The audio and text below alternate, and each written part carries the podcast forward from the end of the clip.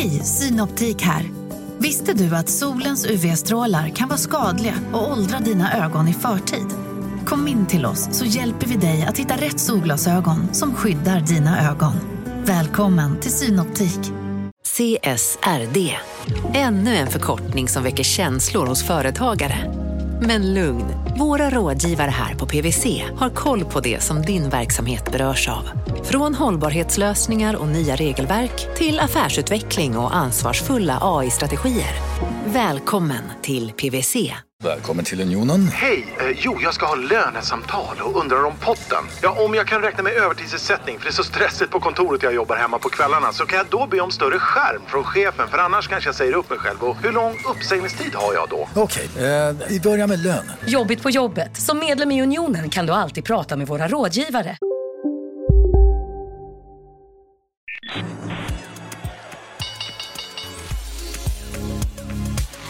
Här är Affärsvärlden Magasin med Helene Rådstein. Hej och hjärtligt välkomna till podden Affärsvärlden Magasin där vi varje måndag fördjupar oss i affärsvärldens journalistik. Jag heter Helene Rådstein, jag är reporter på Affärsvärlden. Och idag så sitter jag här med Peter Norhammar och du är fastighetsfondförvaltare på NRP Anaxo Management. Välkommen hit. Tack så mycket, roligt att vara här. Du har ju bytt, du var ju på Länsförsäkringar tidigare och eh, NRP kanske vissa inom fastighetsbranschen har koll på, men vad är det för ställe du har hamnat på? Eh, Det är ett väldigt bra ställe skulle jag vilja säga. för Ja, första. klart. Väldigt kul att eh, vara ombord här. Och eh, jag ska beskriva ganska enkelt. NRP är ju en fastighetsorganisation, eller inte bara fastigheter håller på men fastigheter och shipping och en del annat också. Norsk firma som under många år väldigt framgångsrikt har gjort fastighetsinvesteringar och drivit bland annat eh, såna här eh, direktinvesterande fastighetsfonder.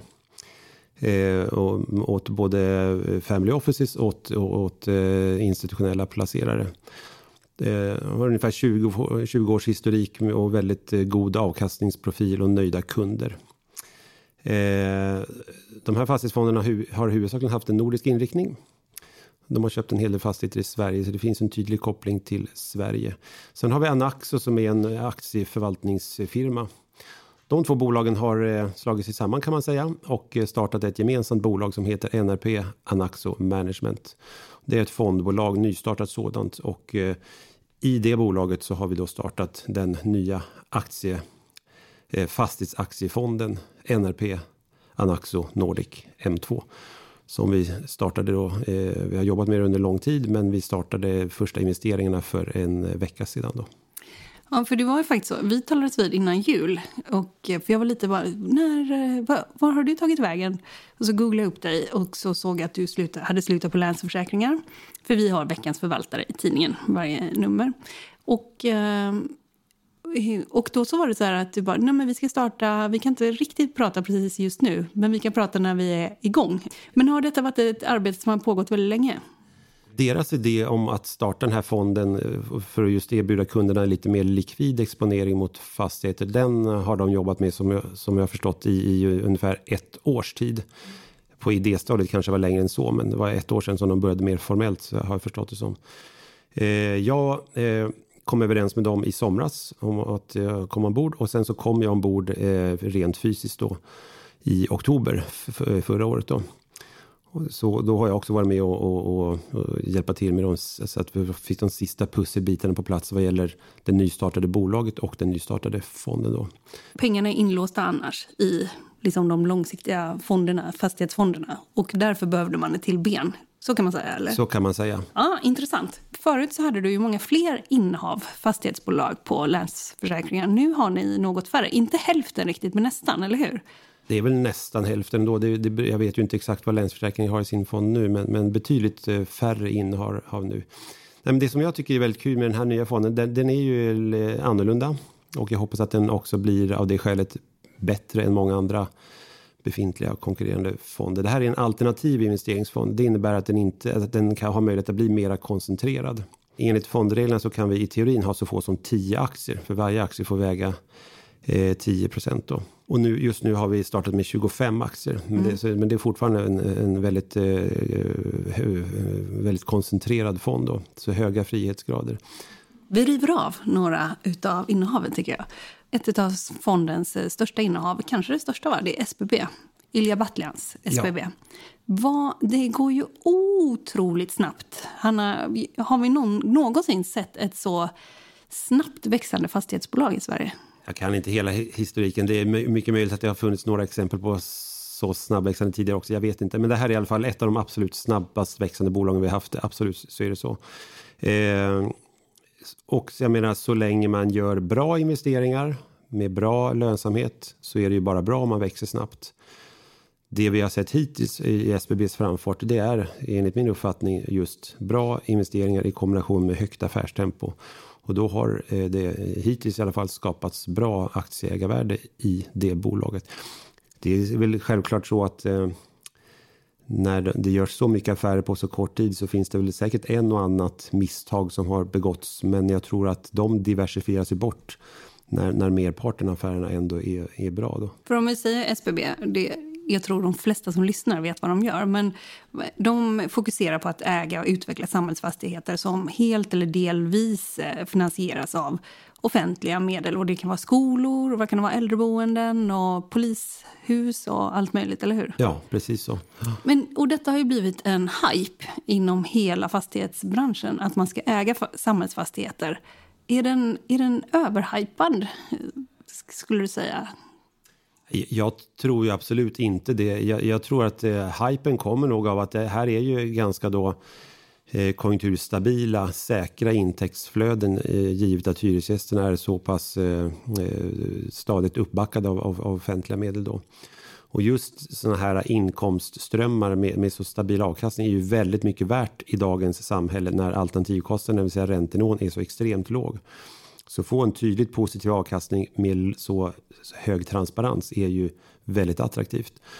Och, och fastighet symboliserar det generellt, men även då eh, just eh, samhällsfastigheter eller social infrastruktur är ju är, är ju perfekt, även eh, den, den, den, perfekta delnischen inom fastighetsuniversitetet. Tror du vi kommer få se ännu fler fastighetsbolag som riktar in sig på just eh, samhällsfastigheter framöver? Nej, men jag skulle tro det. Eh, det är, han slukar ju offentliga hus här, till exempel, ja, eller delar av det. Han försöker i alla fall. Ja. Det har kommit ett bud, så får vi se hur, ja. hur, hur det, det, budet slutar. Då. Men han har köpt in sig på en, en rejäl post i bolaget i alla fall. Då. Ja, men just de här eh, verksamheterna du nämner, skolor, äldreboenden, eh, ja, all, all typ av social verksamhet kan man säga. Är, eh, den delen av befolkningen som växer är ju unga och äldre rent demografiskt. Så efterfrågan på den här typen av tjänster kommer ju öka. Och då räcker inte offentliga medel till för att försörja befolkningen med den, de här typen av lokaler. Så det är nog så att det måste komma in privatkapital här för att eh, helt enkelt eh, bygga nya bostäder eller bygga nya fastigheter, byggnader. Och också eh, underhålla befintliga eh, fastigheter helt enkelt. Och, och, eh, det är fortfarande så att den merparten av alla, av alla den här typen av verksamheter ägs ju fortsatt av, eh, av, av eh, offentliga myndigheter och stat, stater och kommuner och därför så finns det fortfarande stor möjlighet för privatkapital att expandera i det här universet. Så det är ju inte bara SBB som kommer att syssla med det här. Det, är, det kommer komma flera spelare, det är jag alldeles övertygad om.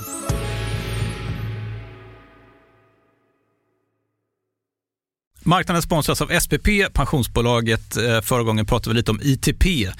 Och som en kort repetition så, så var det ju 70-tal, arbetsmarknadens parter bestämde att alla tjänstemän ska ha en tjänstepension. Man kom överens om vilka villkor som ska gälla i den här pensionen och så kallade man den för ITP. Så jobbar man idag som tjänsteman i ett företag med kollektivavtal, då har man förmodligen den här pensionen, ITP-pensionen.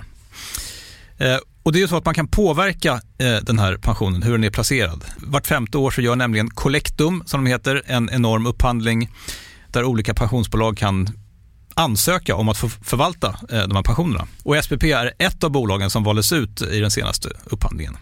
Och sen kan du som pensionssparare välja eh, vilket av de här olika pensionsbolagen som, som då ska få ta hand om dina pengar. Och tanken med den här upphandlingen är ju att liksom kvalitetssäkra de här olika alternativen eh, men också att förhandla fram stora rabatter så att pensionsspararna ska få ja, kunna spara pengar genom att avgifterna eh, som är så viktiga eh, blir eh, lägre.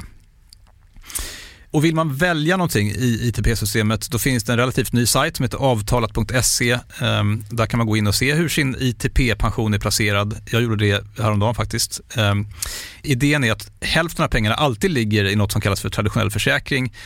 Det här gjorde vi ett avsnitt om i podden Kapitalet nyligen eh, som vi kallade världens bästa sparform. kan man lyssna på om man är intresserad. Eh, den andra halvan eh, den kan man också lägga i en traditionell försäkring eller så kan man placera det i något som kallas för fondförsäkring. Ehm, SPP som sagt eh, var ju ett av de fåtal bolagen som valdes ut i den senaste upphandlingen och de finns med som alternativ både med en traditionell försäkring och med eh, fonder. Så det var en liten bakgrund till ITP-systemet. Vill man läsa mer om det här eller typ kolla hur ITP-pensionen är placerad, eh, kanske göra förändringar, då går man in på avtalat.se. Eh, men tack säger jag till SPP som vill göra oss människor mer medvetna om hur enormt viktig pensionen är för oss som en framtida lön, men också som en positiv kraft i samhället eh, och förstås för att ni möjliggör eh, den här podden Marknaden. Du lyssnar på Affärsvärlden Magasin med Helene Rådstein. Apropå bud så har ju, det här är lite otäckt att prata om för man vet inte vad som händer. Vi spelar in torsdag, det här kommer nog sändas en måndag. Men SBB har ju också lagt bud på Entra, två bud va? Och Castellum har också budat på det norska fastighetsbolaget Entra som har, jag, vet inte, de, har, de är jättestora i Norge. De har ju typ eh, ja, de är ovanligt stora och det är ovanligt, eh, som jag har förstått det, att det är så stor post utav eh, fastigheter som finns ute samtidigt om man ser till hur den norska ägarstrukturen ser ut. Eh, kan du förstå att eh, de är så intresserade av Entra, båda två? Absolut. Ja, men Entra är väl ett av de större bolagen i Norge som du säger. Och det som kännetecknar Entra är att det är ett väldigt välskött, stabilt bolag. Eh, stark balansräkning och eh, fokus på Oslo som är en väldigt attraktiv stad, en snabbt växande stad. Eh, byggnaderna, fastigheterna i sig ligger i de allra flesta fall väldigt väl, väl till, bra lägen och det är fina väl underhållna byggnader så det är ett superattraktivt bestånd. Det är väl det som är skälet till att eh, bolag som vill expandera eh, helt enkelt intresserar sig för det bolaget. Då. Eh, och, och, värderingen på aktien har inte varit eh, jättehög så att, det, så att de här bolagen, Castellum och eh, SBB, tycker sig uppenbarligen kunna bjuda en viss premie mot gällande börskurs och ändå kunna erbjuda aktieägarvärde till sina ägare. För fastigheterna borde vara mer värda kan man säga. Uppenbarligen så gör väl SBB och Castellum den bedömningen och jag personligen tror jag också att eh, vi kommer nog få se fortfarande eh, fortsatt yield kompression som det heter, alltså att avkastningskraven generellt sett för fastighetstillgångar kommer falla. För att eh, och, och, och för att eh, det här yieldgapet man talar om, alltså skillnaden mellan direktavkastning från en fastighetsinvestering och en tänkt låneränta är fortsatt väldigt högt. Mm. Eh, och, och det visade nu Entra, när, efter att fått det här budet på sig så gick de ut och gjorde en, en uppdaterad fastighetsvärdering och mm. lyckades då eh, påvisa att fastigheterna var faktiskt mer värda än vad de tidigare hade visat. Då. Mm. Det tror inte jag är speciellt för bolaget Entra. Det tror jag kommer vara ett generellt tema under hela 2021, 2022 eller liksom under överskådlig framtid. Att avkastningskraven kommer komma ner eh, och fastighetsvärdena följaktligen kommer stiga. Då menar du i så fall att det finns en rad fastighetsbolag där ute som har för lågt värderade fastighetsportföljer just nu? Jag bedömer att det är så, absolut. Sen skiljer det sig från bolag till bolag, men generellt sett så, så eh, tror jag att de är, är undervärderade i, i böckerna. Erik Selin har ju också varit inne här och köpt, eh, nu är han uppe i 20 procent av ägandet i Entra återigen, vem vet vad som händer imorgon innan vi släpper det här. Ja. Men eh, han verkar inte vara intresserad av hela bolaget. Han verkar ha gjort det som en aktieplacering enligt honom själv, eller? Jag vet inte svaret på den frågan. Jag, vet, jag har väldigt liten aning om hur det här ska sluta. Men, men min uppfattning är väl också att Erik Selin är ju en affärsman ut i fingerspetsarna och såg väl kanske en möjlighet här att den här aktien kommer ju antingen ligga still eller gå upp. Den kommer nog inte gå ner i och med att det är så många intressenter som är här och hugger. Så när han fick möjlighet att köpa in sig så, så kanske det inte var svårare eh, resonemang än, än, än så. En sak som har varit lite specifikt för svenska stora fastighetsaffärer det är att det har kommit in så tyska pensionsfonder som har investerat. Det har kommit in internationella storspelare och så.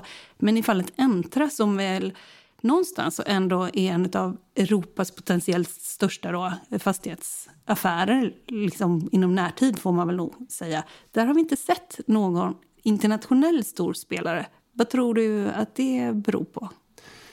Kanske mest slump. Jag tror säkert, det är som du säger, det är ju enorma eh, mängder kapital från både Asien, USA och övriga Europa som letar fastighetsexponering, bland annat i Norden. Mm.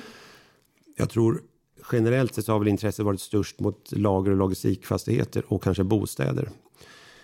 Eh, och, och, möjligen att det finns en viss rädsla för just eh, kontorssegmentet som ändå är, är rätt stort i, i bolaget Entra. Då. Mm. Så möjligen är det det som har hindrat dem från att ta det steget nu. Men det är svårt. Det, det, det är väl också olika. Det, det, är väl tillfälligheter som avgör vilka som köper vad just här och nu. Då. Jag tror generellt sett vi kommer få se hög aktivitet vad gäller olika uppköp mellan de börsnoterade bolagen men också utköp från, från börsen då framöver. Och om vi pratar om utköp, eh, finns det något svenskt fastighetsbolag som eh, du kan tänka, ja men här, de här kan bli utköpta? Det blir spekulation, det är väldigt svårt. Eh, svårt. Jag, när jag väljer våra aktieplaceringar så väljer jag ju hellre utifrån hur bolagen kan prestera så som de ägs och så som de står och går nu.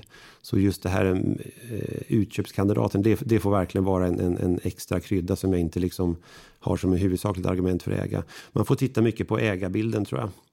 Och eh, de bolag där, där vi har en så kallad öppen ägarbilden där vi, vi, inte har en tydlig huvudägare som man vet är långsiktig. Det är väl de, de bolagen, de öppna strukturer där, där det kan finnas möjlighet till utköp. Då.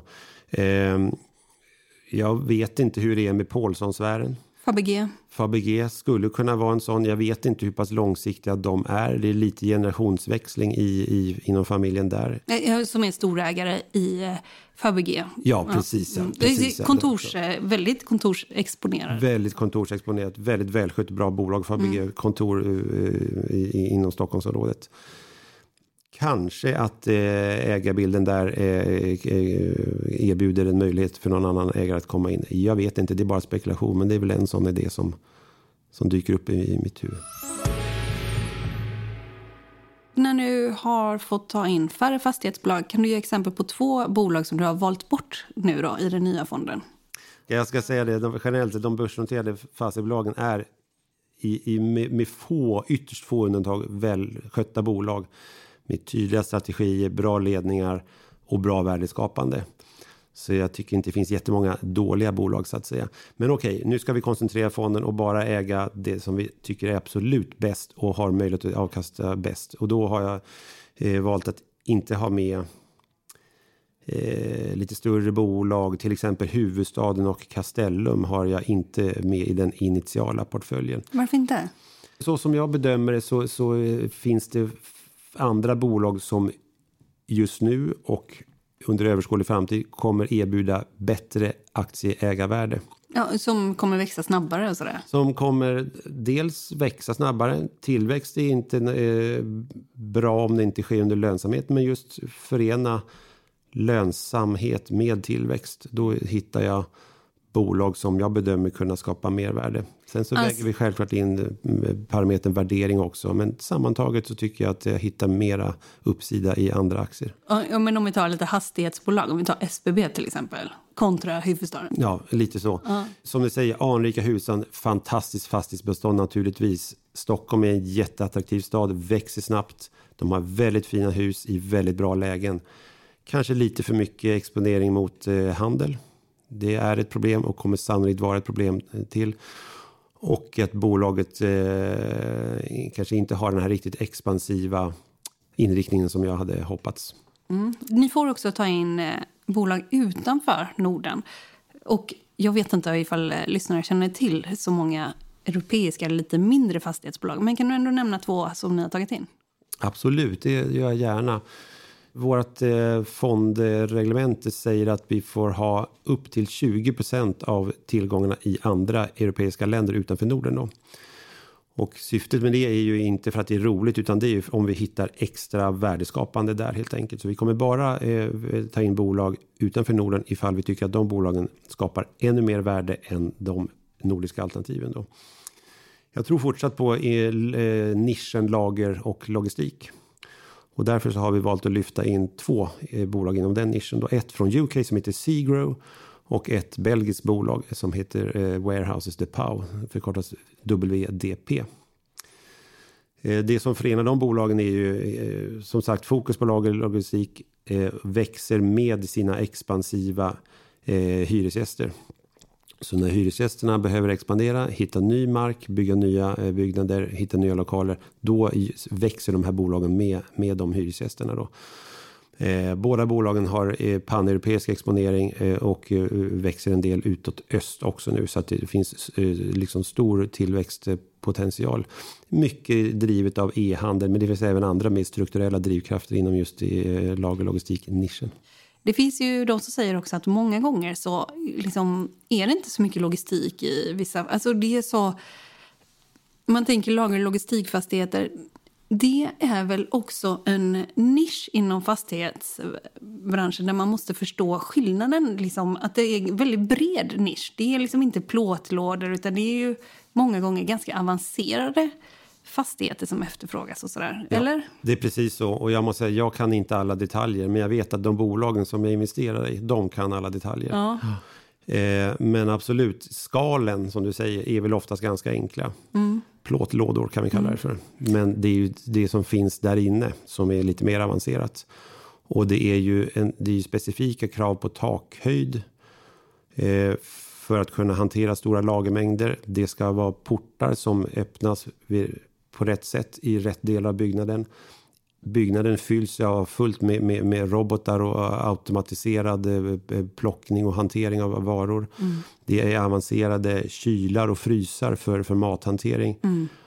Och så vidare. Jag kan inte nämna allt, men, men det, är ju, det är ju mycket eh, eh, teknisk infrastruktur i de där ganska simpla plåtskalen. Då. Mm. Och sen framför allt så är det ju mikroläget som är superviktigt så att de ligger precis i närheten där eh, i närheten av, av liksom motorvägar, hamnar och annat där, där det är, är, går snabbt att plocka på varorna och köra iväg varorna. Eller för den delen komma in med varorna och stapla, stapla upp dem och stapla om dem för att sedan åka vidare. Så det är sådana här omplockningsstationer också. Så mikroläget är ju oerhört viktigt och det är ju också de här bolagen som vet precis vad som är bästa läge och vad som är bara bra men inte bästa. Liksom. Mm. Men om vi tar lite plåtlådor. Jag är lite fördomsfull här nu men eh, ni har ju MP3-fastigheter uppe i norr. Är inte det ganska mycket plåtlådor? Det finns nog en och annan plåtlåda där, det skulle jag tro. Men, men eh, jag tror inte det är bara plåtlådor, långt därifrån. Mm.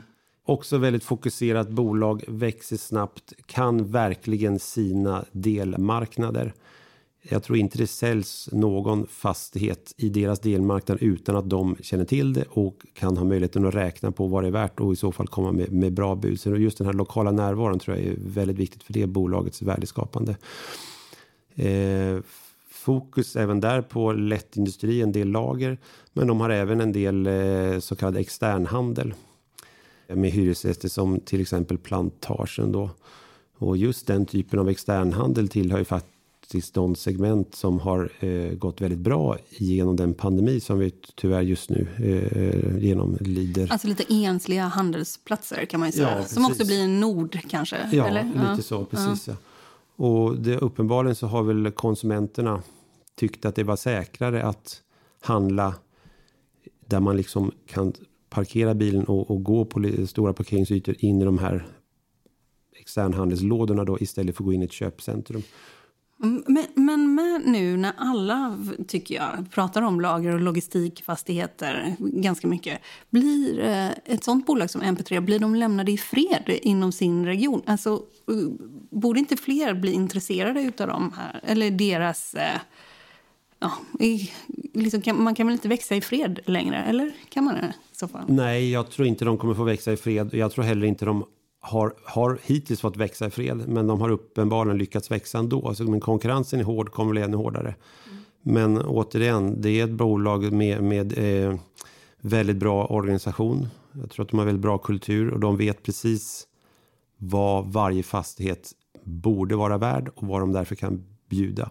Sen hittar, i och med att de är just nu ganska stora inom sina marknader så hittar de också synergier. Att eh, Äger man två hus ganska nära varandra så kan man flytta hyresgäster emellan. Och då kan det skapas värde på det sättet också. Så att just de har ju några komparativa fördelar som gör att de, jag tror att de fortsatt kommer kunna växa vidare och åtminstone behålla, förmodligen öka sina marknadsandelar ytterligare. Men att det skulle vara en, en, en, en eh, enkel resa, det tror jag absolut inte. Det, fastighetsbranschen är så pass attraktiv så det kommer nog bara komma in fler och fler spelare och mer och mer kapital ska investeras så att de får jobba hårt. Du lyssnar på Affärsvärlden Magasin med Helene Rådstein. Eh, marknaden sponsras av Karla. Eh, vi pratar ju en hel del om bilar här på kontoret. Eh, Karla har ju skapat, skulle jag säga, det som är standarden för hur man idag köper och säljer bilar på nätet. Kort bakgrund bara. Karla säljer och leasar begagnade elbilar och laddhybrider på karla.se. Alltså en helt digital upplevelse. Och man har gjort det här med ett nästan maniskt fokus på vad en bilköpare faktiskt behöver. Jag gjorde ju en intervju med en av grundarna, Patrik Illerstig, i marknaden här eh, ganska nyligen, eh, daterad 25 mars, om man vill lyssna på den. Eh, men där berättar han hur de kom in i det här lite från vänster för att försöka uppfinna hela den här liksom bilköpupplevelsen från början. Och de har idag, vilket är rätt otroligt, 4,8 i betyg eh, på Trustpilot. Jag, jag har sett många företagssidor på Trustpilot, men det här är nog bland eh, det bästa jag någonsin sett eh, faktiskt. Man kan sälja bilen till Karla också. Eh, då går man in på karla.se, delar lite info om bilen, sen får man en gratis värdering och ett bud. De hämtar bilen helt gratis i hela Sverige och så har man pengarna på kontot i samma stund som de hämtar bilen. Det är grymt. Eh, så ska du köpa en ny bil eller sälja din gamla, eller båda delar för den delen, gå in på karla.se och eh, kolla. Alltså karla.se och Karla stavas med C. Tack så mycket till Karla.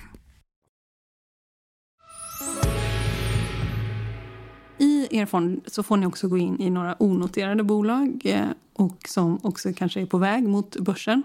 Kan du nämna något av de bolagen som ni har intresserat er för? jag vill inte gärna göra det här och nu, därför det är lite företagshemligheter eh, då. Eh, men generellt sett så, så är det ju som vi säger, det, det, är en het bransch. Det är många företag som vill växa. Börsen är en väldigt bra plats för företag som vill växa. Så det kommer komma fler fastighetsbolag in på börsen. Trots att det kom typ sju förra året? Trots att det kom typ sju så skulle jag gissa på att det kommer eh, åtminstone sju till inom eh, några år. Och eh, våran eh, ambition är att eh, investera i något av dem eh, i så kallad pre-IPO investeringar för att komma in lite tidigare, skede. De här bolagen har ju ofta investeringsmöjligheter här och nu. Investeringsmöjligheter här och nu. Samtidigt så är just eh, processen att bli börsnoterad den är ju ganska tidskrävande och administrativt krävande. Så några bolag vill ju ha pengar här och nu för att kunna expandera och det är då en spelare som, som vi kan helt enkelt eh, kan vi komma överens och vi kan få investera lite tidigare skede.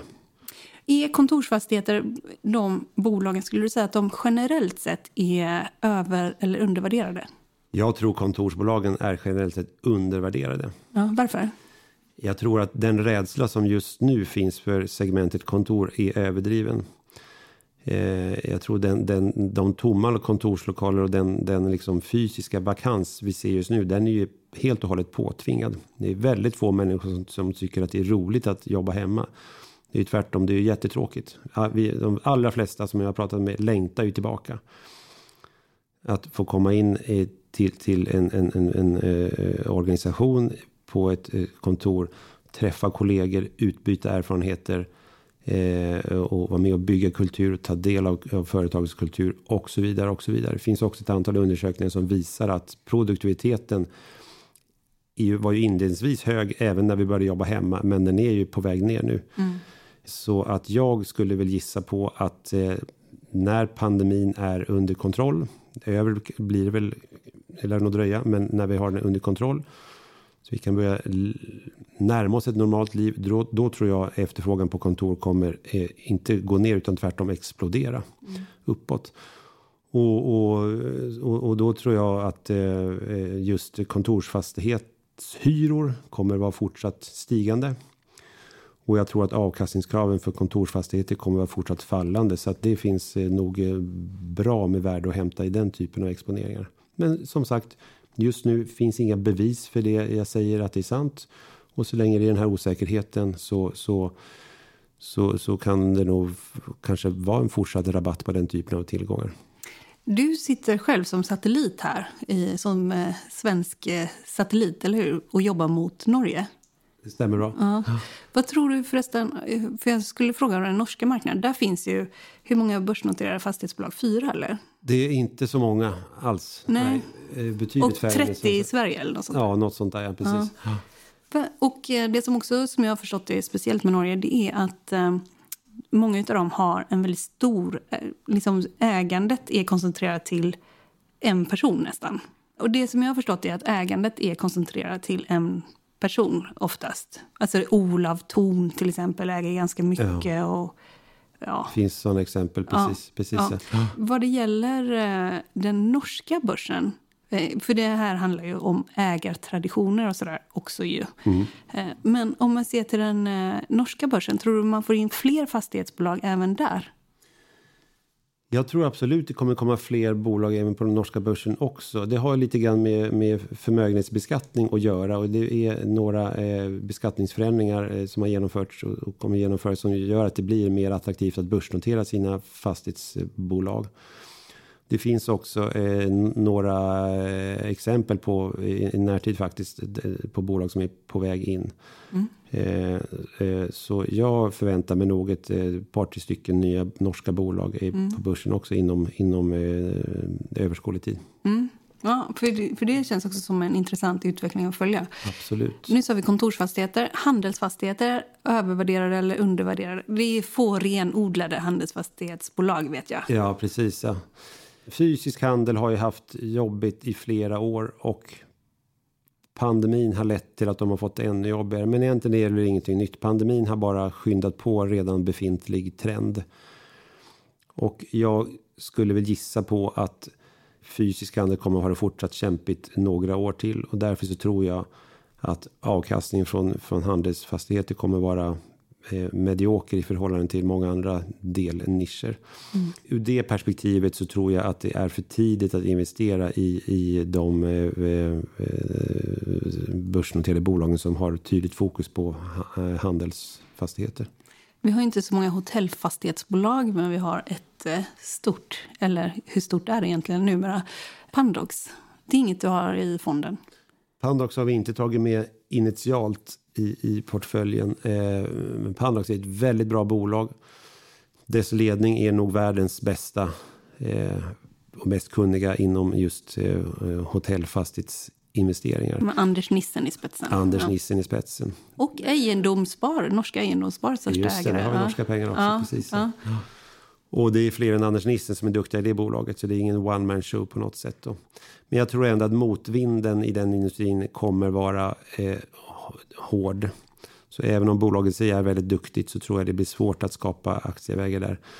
Eh, och eh, jag, jag tror att det är ett bolag som, som eh, kommer tillhöra undre halvan vad gäller avkastning framöver. Och du baserar det på, det affärsresenärerna eller? Ja, jag skulle väl gissa på att eh, fritidsresandet kommer nog eh, studsa tillbaka upp ganska snabbt när vi väl får resa och när vi känner bekväma med det och när det liksom är politiskt korrekt att börja resa privat och, och med familjer. Eh, jag tror dock affärsresandet kommer säkert också öka då, men, men, men eh, vad ska vi säga? Kanske att man tar hälften av mötena digitalt och hälften fysiskt framöver. Då. Och förut så tog man 100% av mötena fysiskt och, och, och, och just nu tar vi 100% av mötena digitalt. Men någonstans, någon, någon mellanting framöver då. Och då innebär det ändå en ganska kraftig, eh, kraftigt lägre affärsresande nu jämfört med ett par år sedan. Ja, och, eh, och det här spelar roll för att revpar som man räknar på då, det sjunker. Man får in mer pengar per rum när man hyr ut till affärsresenärer. Ja, ja det är min uppfattning. Ja, precis, precis ja. Plus också att jag var på en konferens där de eh, berättade att eh, rummen slits mer när det är familjer som är där. Det är en intressant notering. Det kan man väl relatera till lätt också. Som affärsresenär så går man väl från rummet klockan åtta jobbar, kanske någon middag på stan, kommer hem sent. Mm. Med familjen så sover man längre, man har kanske med sig barn, Mm. kommer hem tidigare. Man är fler timmar på rummet helt enkelt, så då är det klart att det slits. Mm. Jag säger tack till dig Peter Norhammar för att du kom och var med i podden Affärsvärlden Magasin. Det ska bli intressant att följa dig framöver. Tack så mycket, jätteroligt att du var här. Du har lyssnat på podden Affärsvärlden Magasin med mig, Helene Rothstein, som idag har träffat Peter Norhammar som är fastighetsfondförvaltare på NRP Anaxo Management. Mer information hittar du på affärsvärlden.se. Där har vi också fullt av analyser och reportage och faktiskt också en intervju med Peter. Och den här podden, den är tillbaka om en vecka. Håll ut!